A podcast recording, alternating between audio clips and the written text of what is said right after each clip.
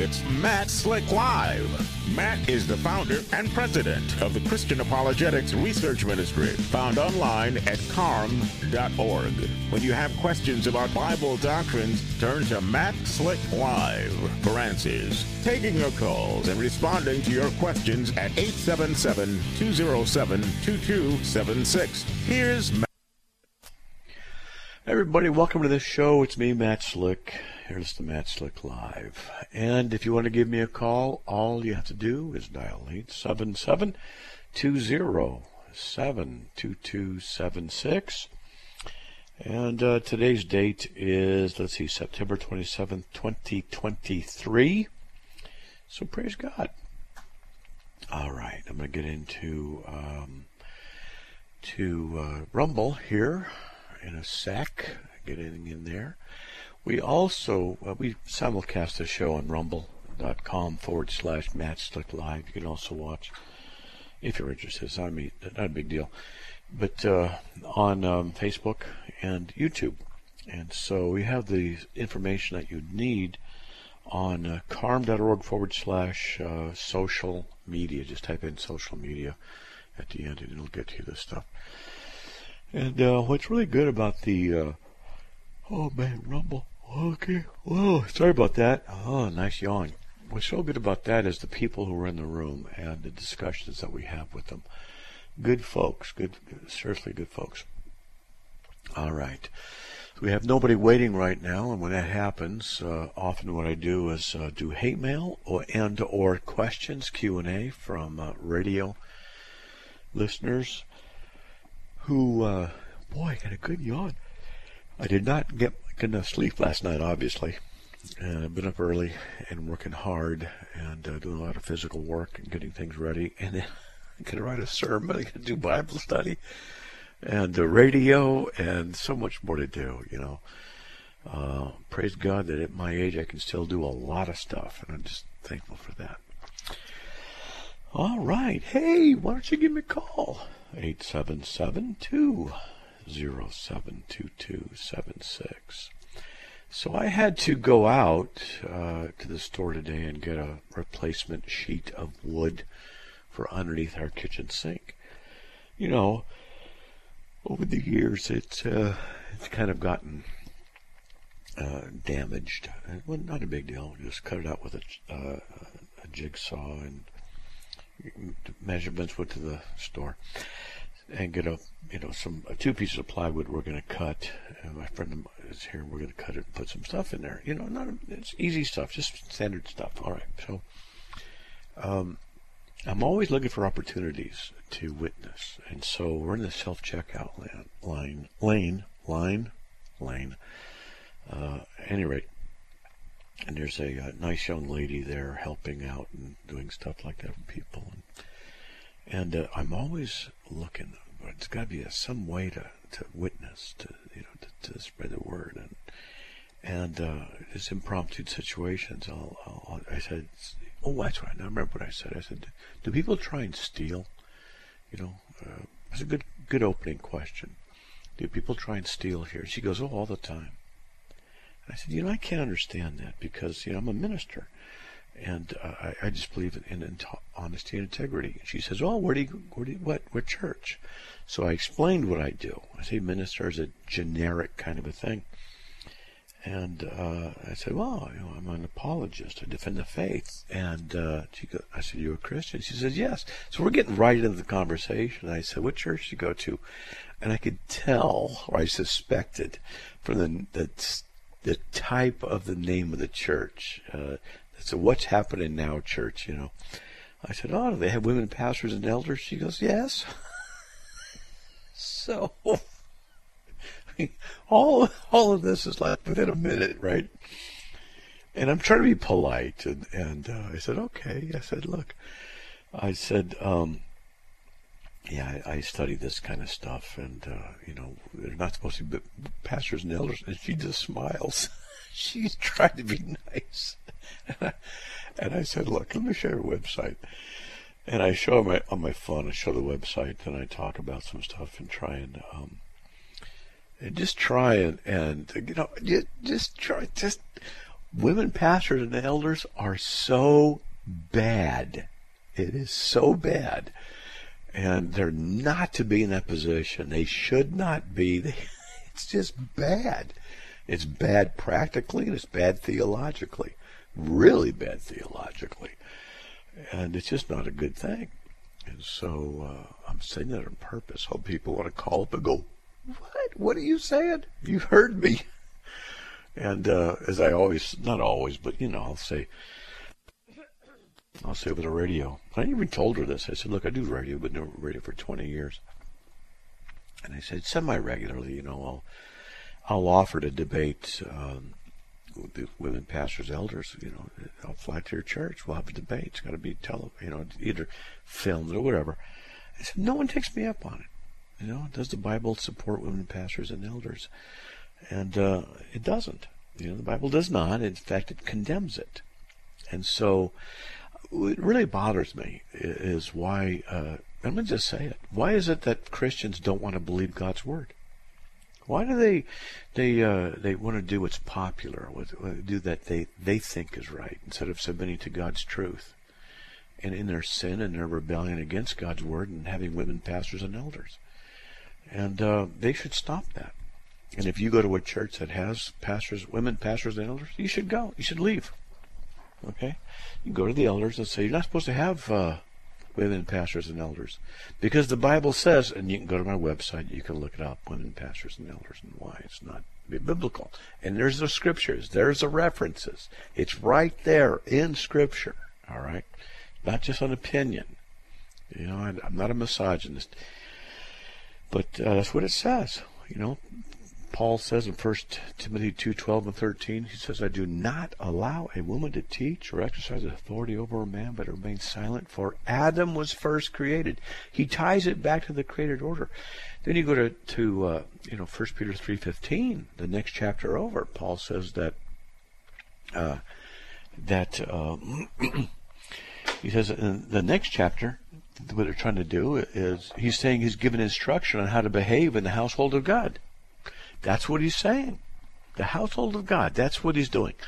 And so, why is it that they're not believing? Why is it that they? Uh, this is what he's giving instruction to. Well, if people are, if that's what he's saying, why aren't you listening? I just don't get it.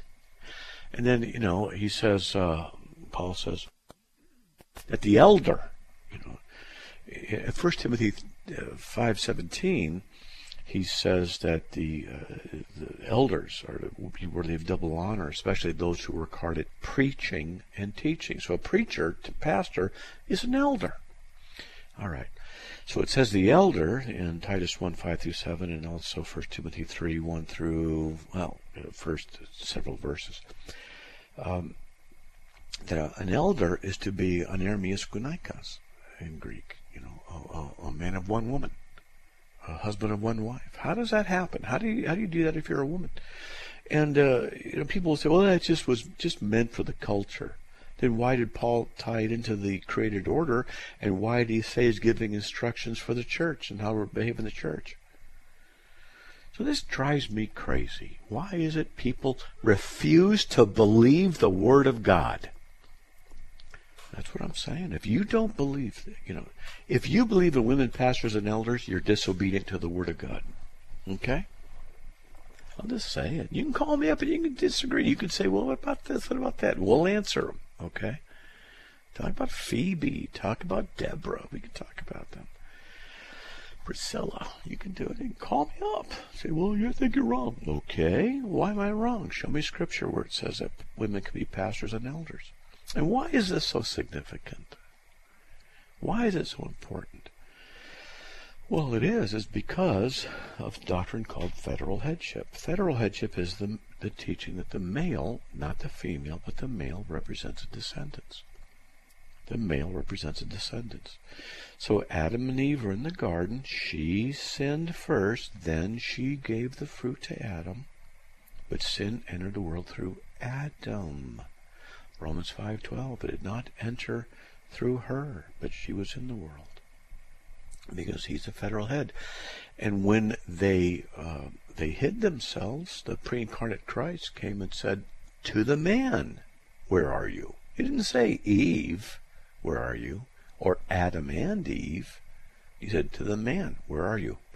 He went straight to the man. Why? Because the man's the captain of the ship, just like a captain of a ship. Think of that. That's what federal headship is. You know, you have a great captain and and uh, embarrassed by their crooked teeth. So why do we have the uh, break on now? Kids, but their We got a break on. Can't them. Some may Yeah, what's going on? To straighten their teeth themselves. That can make everything worse. Luckily, there's donated orthodontic services, a program from the American. All right, are we on the air? Don't know what happened there. That's out of our normal time frame and reference. Don't know what's going on. We got new Yes, guys. you're live. You were live? Okay. Thanks. Okay. Because we have new guys in there sometimes, and then they go, you know, what would I do? Well, it's just fine. It happens. Not a big deal. All right. So back to the women pastors and elders. Okay. So, so whenever uh, I did my research, 80% of the churches and denominations that adopt women pastors and elders within two generations start uh, going pro homosexual they started, uh, you know, it's an alternative lifestyle. We've got to be loving and kind, and it's okay, and you know, and no, it's not okay. And uh, we do need to be loving and kind, sure, but it's not. It's not homosexuality, the LGBT movement. It's all. It's sin. It is sin and rebellion against God. You know, I'm going to offer a complaint. Now, I know there's a lot of go- godly people out there. I know there are. There's a lot of godly people out there, and uh, a lot of godly pastors, a lot of people who um, believe the Word of God. So I'm not talking about them. There's some good ones out, okay? However, so many people who claim to be Christians just deny the Word of God, trample it underfoot, and subject it to their feelings and their preferences you know. And uh, so women pastors, that, that's just so misogynistic. Are you checking what Scripture says? Yeah. Because the Bible does not support women pastors and elders, folks. It just, just does not. It, it condemns it. It says don't do it. Okay. And, uh, but churches do it. I could never go to a church where they have uh, women pastors and elders because I can't trust them. How you can't get this right? How you get that right? Anything else? You can't even get the. It says not to do it, and you you just disobey it. I, I don't trust you. you know, that's my view. And so uh, it's going to go bad. You know, um, it, why is it that people just who claim the name of Christ don't want to believe the word of Christ? And yeah, I just have a hard time with that. That's me. I have a hard time with it. All right. Hey, let's try and get on the air with uh, Gabriel from Maryland. Gabriel, welcome. You're on the air. Hi, Matt. Thanks for taking the call. Sure. So, the specifics of my question is uh, Israel being the vineyard of the Lord, like symbolically representing, being represented as a vineyard. And you have that in Isaiah 5 7, where he explicitly says, Indeed, Israel is the vineyard of the Lord, who commands armies, etc. Yep. But if you did not have that passage, if it wasn't explicitly stated, would you still be able to call Israel the vineyard of the Lord with Yes. all the additional imagery related to that? Yes.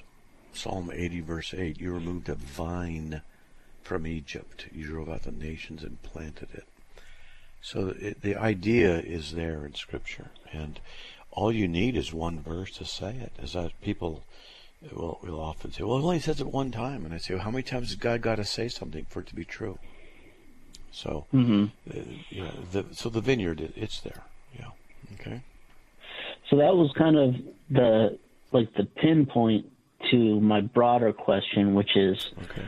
in hermeneutics, um, and connecting symbolism, do you have to have a single explicit statement, or is it sufficient to build evidence from weak evidence built up of from weak evidence of multiple verses that kind of allude to things but don't just say it outright. Yes and no. Okay. There's a yes and no. Sometimes Okay. doctrines are explicitly taught, and sometimes they're implicitly taught. Sometimes God wants us to look at a parable and find out what's hidden in the parable.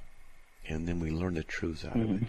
Sometimes you don't learn a, a principle until you've examined several scriptures. And uh, we got a break. So hold on, buddy, okay? We'll be right back. We'll continue talking about this, all right? And uh, hey, folks, if you want to give me a call, all you got to do is dial 8772 072276. Be right back.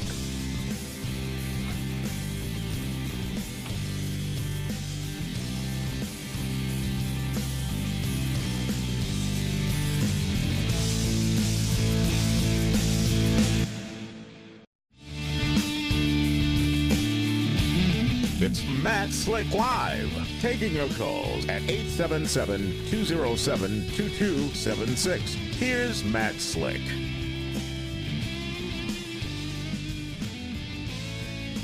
With Gabriel. And uh, Gabriel, are you still there? I'm still here. All right, man. Okay, so we had a break there, and uh, we talked a little bit about the uh, vineyard, which is out of Isaiah 5 7. Good call. So, yes. And so, what else you got? So, um,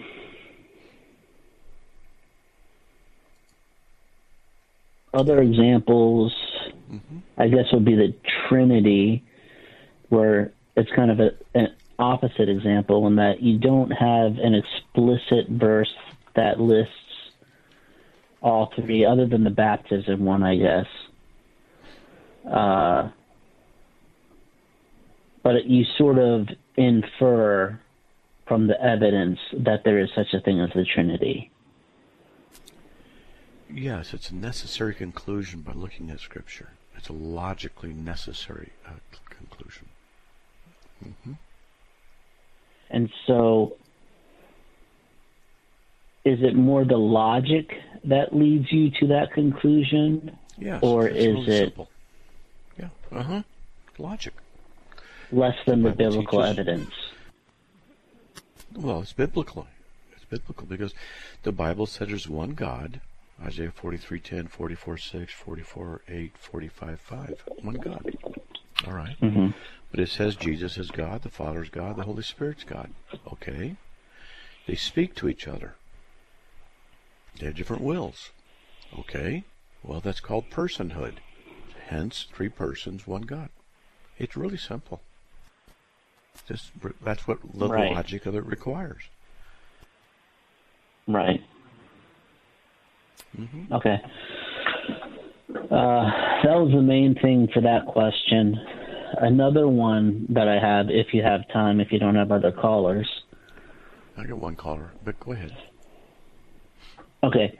Um, there's a passage that people occasionally ask you about about uh, Jesus healing a blind man, and it he says that people were walking around uh, like trees. Yes, I can explain that one. Well, I was going to say I've heard your explanation, and I disagree with it, or or I think that it's insufficient. So, if I may, Wait, what was the my explanation? that I Let's see.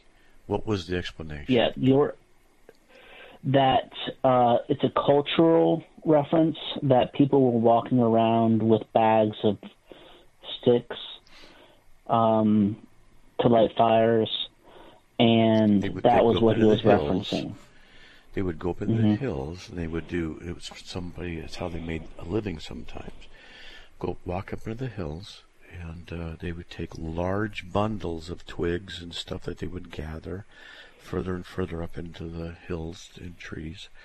They'd bundle them up. They'd walk under, get underneath them, and then they'd lift themselves up, and um, then they would walk 'em, uh, down the hill. Okay? Yes. So that's what I heard you That's what they say used to do before. Okay, go ahead. I understand. my uh, objection is that I think that's missing the point of the passage. Well, uh, well, I wasn't saying that was the point. I was saying that's why he said that. When his vision was coming back, what's it mean?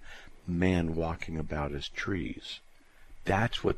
Now, when you understand that they did that cultural thing of taking the twigs and bundling up, that's what he was seeing. That's all it was. That's, that's what the point is. But it also makes it sound like Jesus did an imperfect job healing him the first go around and had to do it again. Of course not. Why would it, you say that? Because if he has blurred vision, seeing people that look like trees, he's not seeing people clearly enough to recognize that they aren't trees.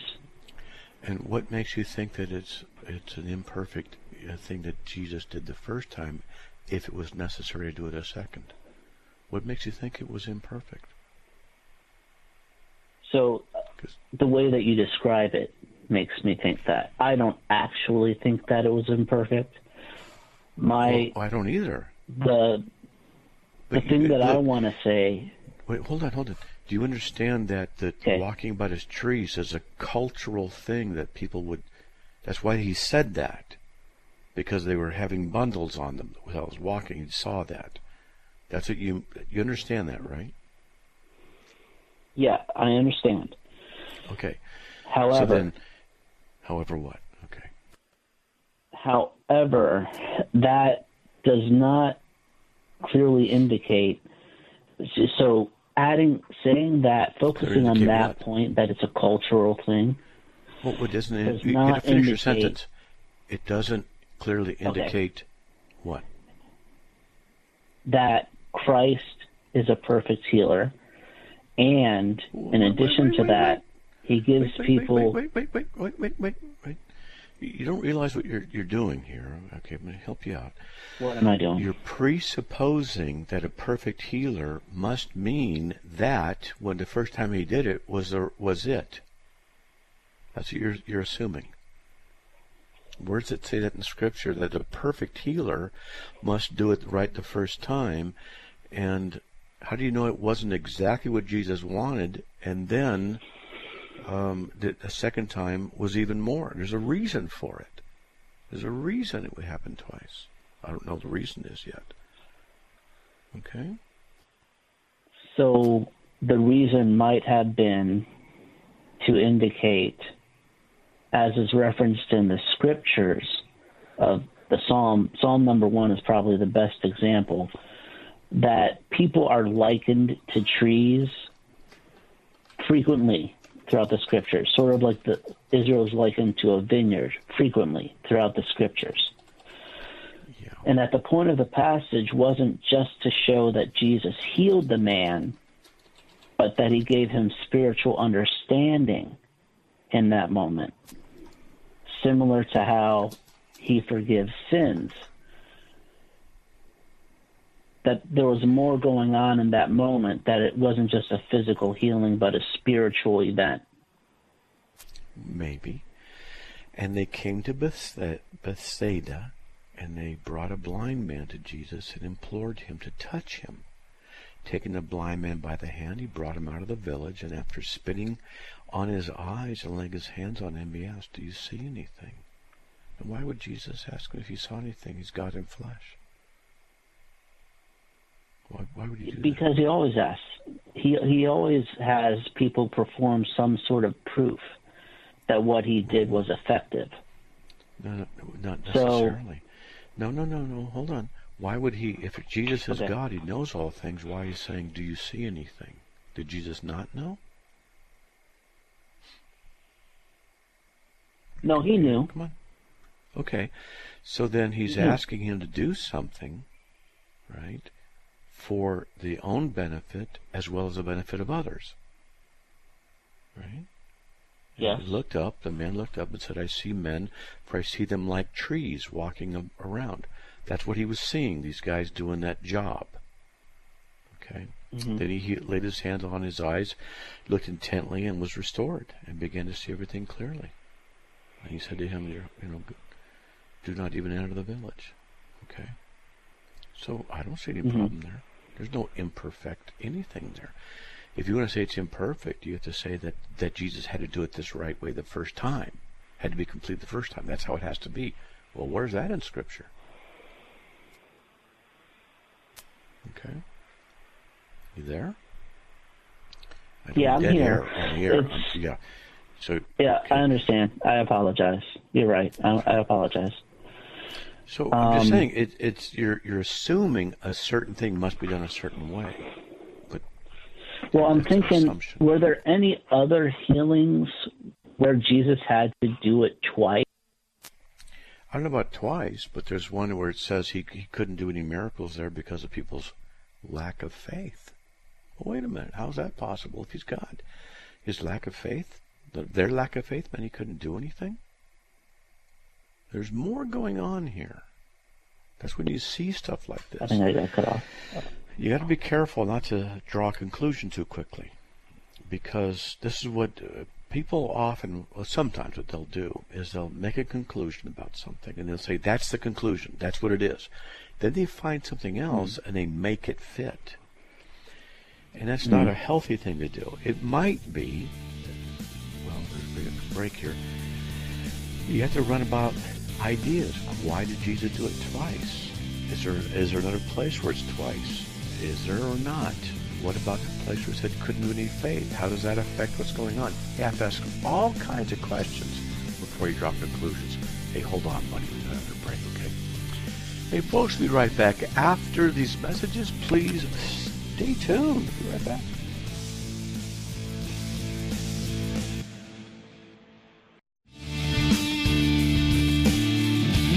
It's Matt Slick Live, taking your calls at 877-207-2276. Here's Matt Slick. Everybody, welcome back to the show. Oh, did we lose him? Oh, I think we did. Because I can't seem to. He's not there.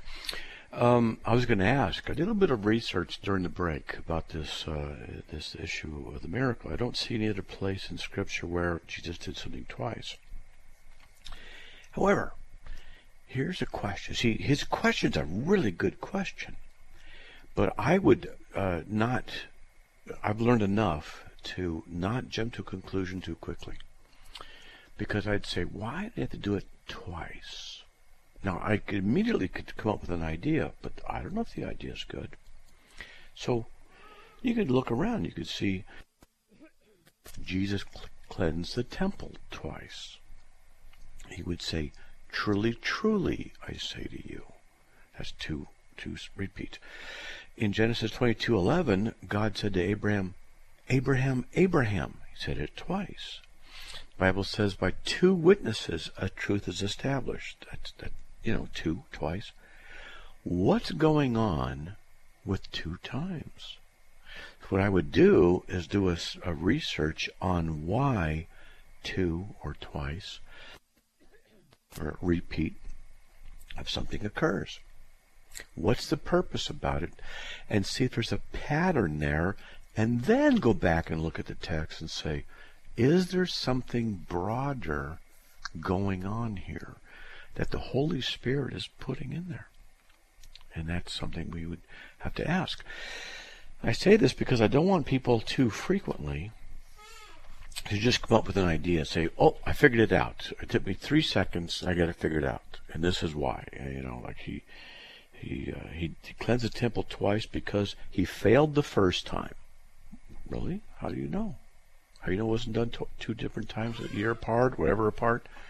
You know, why would it have to be done twice? Two judgments on the temple, and uh, you know, i i- see, you got to look, you got to learn, and that's what I say to people: is don't be so quick. Uh, you know, do some practice and uh, do searches on Bible programs and see if you can find out what the pattern is that God's talking about. All right, let's try this. Let's see, which one do I get to? Let's try Isaac. Hey, Isaac, welcome. You're on the air. Uh, thanks for taking the call, Matt. Uh, Enjoy your show. It's uh, quite interesting. Well, Thank you. say the least. Appreciate that. Yeah.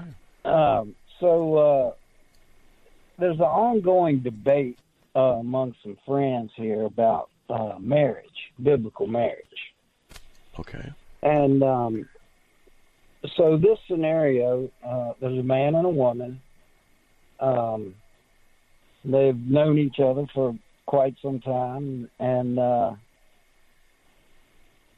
they they date, and the man decides to ask the woman's father if he can ask his daughter uh, in marriage, and and the, the father says yes. Mhm. The man buys the woman a ring and asks her to marry him. She says yes. Okay. Okay. Well, they consummate the relationship After marriage? after that.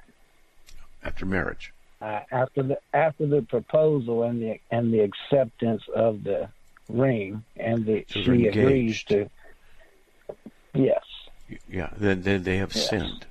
They have sinned.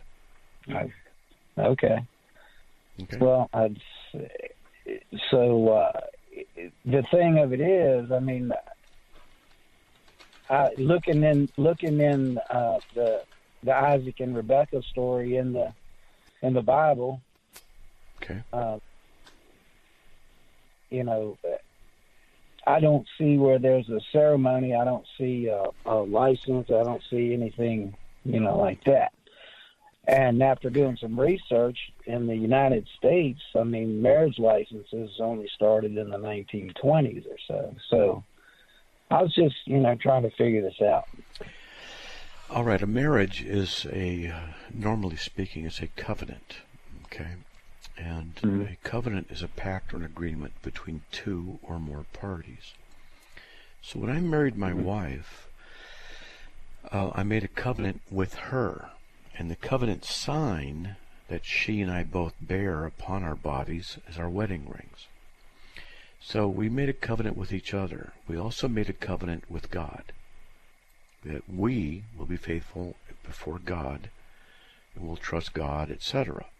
We also made a covenant with the people who are watching, and that we will not, uh, you know, I won't go to bed with any other women. I won't. I'm not going to provide financially for the other women like I do with my wife. You know, things like that.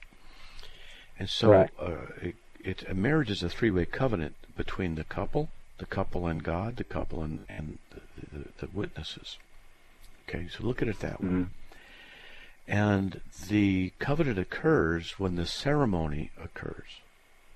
And that's when it's ratified. A covenant is either written or spoken. And covenants have signs. This is the biblical way. There's the e- blood of the eternal covenant. In Hebrews 13:20 comes out of God's character, it's his nature. That's it. And so it's manifested in the blood of Christ. That's the covenant sign, the manifestation of that eternal covenant, which is also called the new covenant.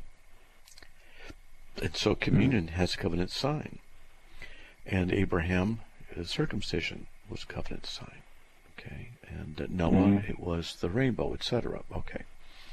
So when we, we, uh, if I, you know, I asked my wife to, uh, to, to, to marry me, we, you know, she said yes. We're then engaged, but we're not married.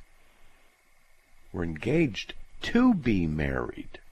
We're not married. And sexual intercourse is is between a married couple, husband and a wife. So, flat out, any couple that's engaged and engages in, in uh, sexual intercourse is committing sin. It's sinful. They need to repent. Mhm. Okay? Okay. That's it. All right. Appreciate appreciate your response. Okay, and if anybody wants to talk to me about it, call me up and I will politely correct them and and urge them to follow the truth. Now, here's something I'm going to just, before you go, I want to say something here. We've got a break coming up, but I've counseled couples before. where uh, mar- premarital counseling, they want me to do the wedding, and I say that's fine. But uh, if we do this, we have to do mar- premarital counseling. I'm asking a lot of questions. Okay, and we do this, and then a- after a while, we're talking about. It. I said, okay, have you been messing around with each other before you're married? Yes. And I said, okay, I'm giving the short version because we're on. You know, I do it tactfully, but the short version is, as I say, okay, here's how it's going to work. It's going to work. You, from this moment on, you don't fornicate until uh, you don't you don't know until you don't fornicate. Period, and then you only have relations after you're married. And if you fall in fornication before then, we postpone the marriage six months and we go through counseling. And so that's that's the agreement that you'll make with me, and if you don't agree, find someone else. That's what I tell them. And then I say to the uh, to the woman, I say, this man's supposed to protect you. This man's supposed to provide for you. He's agreed to marry you, and yet he's taking from you what does not belong to him because you're not married. Why would you trust him? Why would you trust such a man to be your provider, protector, and leader if he's willing to take you to bed and, and fornicate with you and devalue you before you get married? Mm-hmm. Then I turn to him and I say the same thing. Why would you trust her? She's willing to do this. I said, you two better think about what you're doing. Now, that's a short version. Okay, it sounds a lot tougher. But I get them to see what it is. I say, do you repent of this? And they said, yeah. I said, do you remember? Because because I, I'm serious. I'll just say that wedding's off and for six months, postponed. And they go, okay. And I say, you honor each other. That's what men are supposed to do. Not satisfy themselves and use excuses to go to bed with their wife. Well, at least I love her. We're engaged, so it's okay. No, it's not. And men need to stop. They need to repent. And I'll say this to everybody out there before the break. If you are living with a woman you're not uh, know, you're not going to bed with her, you're not engaged to her, I mean, well, you're not married to her, excuse me.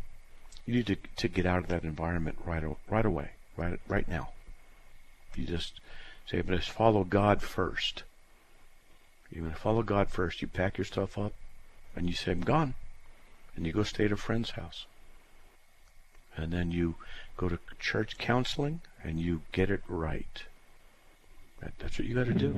But too many men and women are compromising the Word of God, compromising sexual purity. And if they can't trust each other before marriage, why are they going to trust each other after marriage? Mhm. Yeah. Okay. teach what's called- Well, sounds like solid wisdom. It is wisdom. And I teach what's called the Amen. theology of marriage. And I teach it biblically. And it starts, when I do it, I teach with the, start with the doctrine of the Trinity. That marriage is a reflection of the Trinitarian communion, where a man and a woman, two separate persons, become one flesh. How's that possible? Mm-hmm. God is three persons in one being. There's this reflection in marriage of unity. And if a man and a woman are virgins when they get married they become one flesh, so to speak, how do they lose their virginity if they're one flesh? That's a play on hmm. words. But the idea is to show the, the symbolism of purity. And that's how it's supposed to be and take our marriages seriously. And too many, and I start with the men, too many men are not doing it. They're not taking their marriages seriously. I agree. That's right. Well, I could I agree. talk about it anyway. So there you go. All right. All All right. right. Well, thank you so much. All right. right. Have a blessed evening. you too. man. God bless. All right, let's get on there with Nelson from Bakersfield. Hey, Nelson, welcome. You're on the air. God bless, Matt. Blessings. Wow, Okay. that's a lot of great wisdom about marriage right there. Wow. Oh, it is. And there's a break. Sorry, man. And it is wisdom. Not because I'm saying it, but because that's what the Bible teaches, and I'm just telling people what the Bible says. That's it. Hey, brother. We'll Amen. be right back after these messages, okay?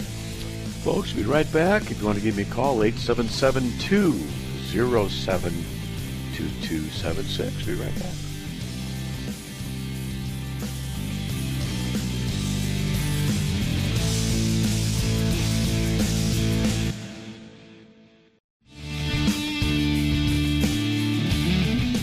Matt Slick Live, taking your calls at 877-207-2276. Here's Matt Slick. All right, let's get back on the air with Nelson as soon as the uh, the guy hits it back because we have this new system and I can't get it back on after I put him on hold. Nelson, are you there? Yes, I'm here. There we go. right, Nelson. Okay, so where were we? What's Yeah, I What's just up? wanted to, real, real quick. I just wanted to just uh, before my questions, wanted to just share something about marriage that I heard from Tony Evans. This is pretty, really good. Really, um, he was saying that he, of course, he has a lot of gives a lot of marital counseling as well, and uh, he said that uh, he was counseling a couple, and the the fiance, the lady had, I think, over a, a debt over five thousand. I'm sorry, five fifty thousand dollars of debt, Wow. and he was talking to him, well, to them both about it, and and he said, "Oh, don't worry, me and her, we talked about it. That that she's gonna pay that." She he turned around, and looked at her, and said, Wait. "Don't marry him." Wait a minute. Okay, let let me get this. straight. She had fifty thousand dollars in debt, and Yes. they talked about it. And who And, said what? Uh, the the fiance, the the male said basically that the couple talked about it and they both decided the couple that are going to get married that that the wife was going to pay that debt because that was her debt, and so Tony Evans looked at her after the the the the, the Okay. fiance said that he looked at her and said, "Don't marry him." I would say to him, "Don't marry her." Um, but uh, so because if she's got fifty grand in debt, well, first of all, what's the reason for it? That's one of the things you got to know. Why? Why is the such a debt there? Is it because she, uh, you know, was in an accident and, and had to live on credit cards while she's making ends meet? Maybe she's got a kid or two. You know, Yeah. medical I mean, I bills. don't, I don't mean, know the whole context of it, Yeah. but yeah. it's always important, and then you have to decide if because when you when you uh, get married, each of your debts becomes the others, and um, Exactly. so you know I wouldn't say yeah yeah, yeah. I, I always want to know the the full uh, the thing. If she's got fifty grand in debt and it and it's because she bought a lot of shoes and makeup and clothes, that would be a huge problem and it's a warning flag. And I'd say Oh yeah. I don't know. I, I- wouldn't be involved with someone who has that kind of a problem because it'll exist inside the marriage. And so, Yeah. and uh, if he's willing to take her debt on, depending on the reason she has that debt, then that's between them. But uh, you Yeah. know, if if she said, you know, look, I was I was out of work for six months due to a car accident. I had to live on credit cards, you know, and and she he can and she can prove it. Well, okay, things happen, you know. Then he decides Mm-hmm. to pay that off, though. That's his business. Uh, then I would say, you know, she's trying to be as responsible as as as, as she can to provide. But it just depends what it is. I would say that that's what I would I would look at first. You know, Okay. Okay. Okay. to be yeah, to be Yeah. So um, my my Mm-hmm. question is uh, well, just a little background. Um, right now, every Tuesdays we're going through the Bible. We're going through the Book of Exodus, and uh, we been in chapter 25, 26, and 27, and we've been stuck on 26 for about three weeks already, and Okay. about the tabernacle. And so I just wanted to, I mean, it's just amazing. Wow. I just wanted to take, uh, ask for your intake of the tabernacle. Mhm. And Yeah. if you have an article or a few articles of it, Well, I I haven't written an article on it specifically, the depth that it deserves, because more is written on the tabernacle than any other topic in the Bible. And it's page after page after page, chapter after chapter after chapter. And uh, if you know, I don't know if you know this, but uh, the tabernacle has uh, there are twelve tribes of Israel that later that were around the uh, the the tabernacle which is the dwelling place of God, okay, in the Holy of Holies. And um, so when you, and I've got the information, uh, I think it's on CARM or whatever. If, if you really want the information, I can send it to you. You can email me for it. Anybody can. I'll, I'll email it to you. A PowerPoint slide I have. At any rate, the thing is that the 12 tribes of Israel were camped around the, the tabernacle in four groups of three and so it counts the you, if you add up the number of men in each group uh, and each you know group of three and then you put them out uh, from the tabernacle you just put them out north east west south you get a cross believe it or wow. not yeah and what's interesting is that the four um, tribes uh, the four groups had four flags or banners lion, ox, eagle, and man. In Ezekiel, there's a four faced creature lion, ox, eagle, and man. Revelation is a four faced creature lion, ox, eagle, and man. The four Gospels were secretly known as the four lion, Gospels. ox, eagle, and man. Yeah. Uh-huh. Yep. Mm-hmm. Oh, yeah. So uh, the tabernacle, you know, why is it that in the tabernacle, for example, gold is on the inside of the pillars and wood is on the outside?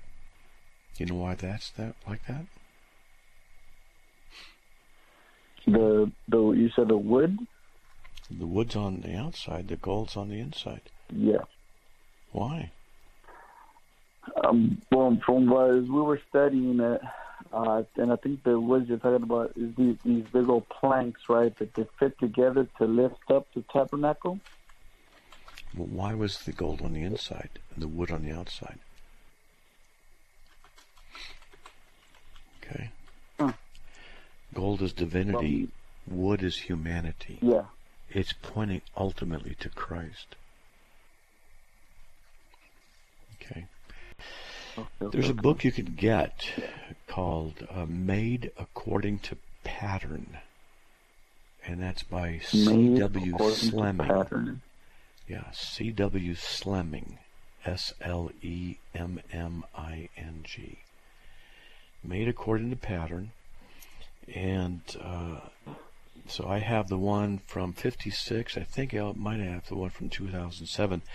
And I, I've had it for a long time. Uh, I've just not um, gone through it because I would like to write a, a whole series of articles on it and just extract information, give proper credit where it's due. Say, here's this, here's this, take a look at that, you know. Uh, just so break it down so people can get to it quickly and easily. But th- that's it. Um, made according to pattern, we'll take a good look at that kind of stuff. Okay. Okay, I'll check that book out. And Well, also, much, how many Matt. doors were there in the tabernacle?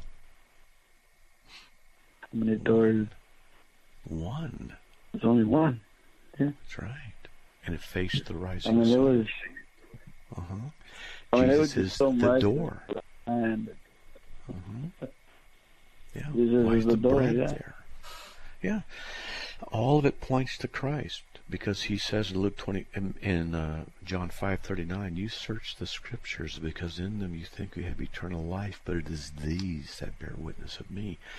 Now, the tabernacle is in the wilderness, and, and God says in Exodus 25:8, build a tabernacle among my people so that I can dwell among them. Whoa. Mm. He, so he wants to dwell among his people. That's what the tabernacle is. When you go to John 1 1, in the beginning was the Word, the Word was with God, the Word was God. Verse 14, the Word became flesh and dwelt among us. The word dwelt is skene in the Greek, which can also be translated as tabernacle. Tabernacle. Yes. Wow. Yes. It's amazing. Yeah, I mean, uh, man, it was it was just it was a great study. It was like, wow. Mm-hmm. It's just there's so much there's just so much. I mean, I am blind. I know I mentioned this before, and I'm trying to get a a picture in my mind how this tabernacle will look with the inside and outside. It just Yeah. whoa, it's amazing. Yeah.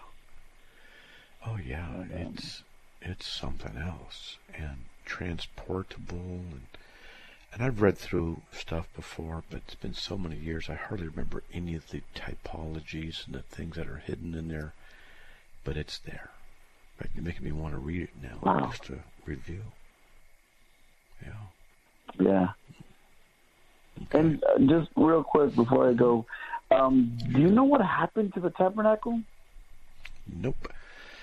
Uh, I don't know what happened to it. If they, because the see, the Ark of the Covenant is the, the with the mercy seat on top of it. That's the footstool of God, and so it was a presence of God, the Shekinah Yeah. presence. So they moved it into the the permanent uh, tabernacle, not the tabernacle, excuse me, the permanent temple. And so I would just assume that what they did with the other parts, uh, they just took it apart because it was no longer sanctified since it was um, no longer uh, the, the dwelling place of God. And the reason it was a tabernacle before, because the people of Israel had to wander in the desert and various things. They weren't in their homeland yet. You know, and Okay, okay, okay. in the tabernacle, the uh, the the I think it's Matthew 27, I think, where the veil was torn, and it was torn from top to bottom. It was like four inches thick. There was no no way anybody could have gone in there to tear it. Which is interesting because with the Mormons, I talked to the Mormons, they have in their tabernacles, their temples. They're supposed to be re- rebuilds of the uh, tabernacle of the wilderness, the temple of Israel, and then they have veils in their temples. And I ask them, why would you put a veil back when God is the one who destroyed the veil at the death of Christ? Why do you put it back? But the Jews, when the tabernacle t- veil was torn from top to bottom, when Christ was crucified, symbolizing no more mm-hmm. barrier between the holy place and the holy of holies, the dwelling place of God. We can go straight through the blood of Christ. We don't need a prophet. We don't need a tabernacle now. We don't need a temple. And I say, why do you put back what God destroyed? And they can't answer the question. That's Oh. what cults do. That's what you know, false religions. They don't Yeah. understand theology. They don't understand the depth of God's word. And so the people who start cults have a minuscule understanding of biblical truth. And then they build on the minuscules and then they look for anything else to make it fit. And then they don't teach their people what the truth is, or the depth of the truth. And so the people become deceived. That's what happens. Yeah. Anyway, Yeah. I mean, like yesterday, I was talking to when I got picked up to go to church. I got picked up by J Dub, and um, I could tell she was a J Dub by her not even saying it because she was talking about the name of God and this, this, and that, and I knew she was a, a JW, and um, she was just saying about uh, how paradise this and so on and so forth, and I just asked her the question, "How are you justified?" She never could answer the question. That's right. Because And, uh, in uh, um, yeah. Yeah, they're required to keep the requirements of the law. February 15th, I think it is. 1989. I'm trying to remember. It's 1976, Yeah. April 1st. I'm trying to remember what, what volume it is, but uh, keeping the requirements of the, of the law. And so, All right, and man. so I um, I mean, I shared her the gospel and everything, and uh, I had to because it just I have family members or Jehovah's Witnesses. I I can't get off this bus without sharing her the gospel, the truth, and so I did, and and so hopefully um, God you. does what He does best, and so Good for you. Good for you. and, uh, Praise God, man. All right. and, uh, Okay. All right, All right, Nelson. Matt. Well, thank you very much. Okay, Bye. we will talk to you later. All right, now let's get on the air with Sam from someplace. Sam, welcome you on the air. Maybe not. Sam. Only got about a minute and a half. And a lot of feedback. Don't hear anything. Not working. So, got a bad connection, Sam. I don't know if you can hear me, uh, but I, I certainly can't hear you. Let's get to Marcia from Greensboro. Marcia, welcome. You're on the air. Hey, Matt. I have a question about Mhm. the um, parable of the ten virgins. Mm-hmm. So, in Matthew 25 and 10, it says, And while they went to buy, the bridegroom came, and they that were ready went in with him to the marriage, and the door was shut. So, do you think that that um, points also to the rapture in that it's like instantaneous that there's I I don't see that as being a rapture oriented verse. Uh, I see it as the issue of sal- it, it could be you know I'm not saying I'm right though, but I, I see it more as the issue of of um, justification. But we're out of time. We need to unpack that a little bit more. So call back tomorrow. Let's talk about it some more. Okay. All right. Parable right, of the you. ten virgins, Matthew 25, 1 through 13. All right, well, God bless, Marcia. Let's talk about it tomorrow.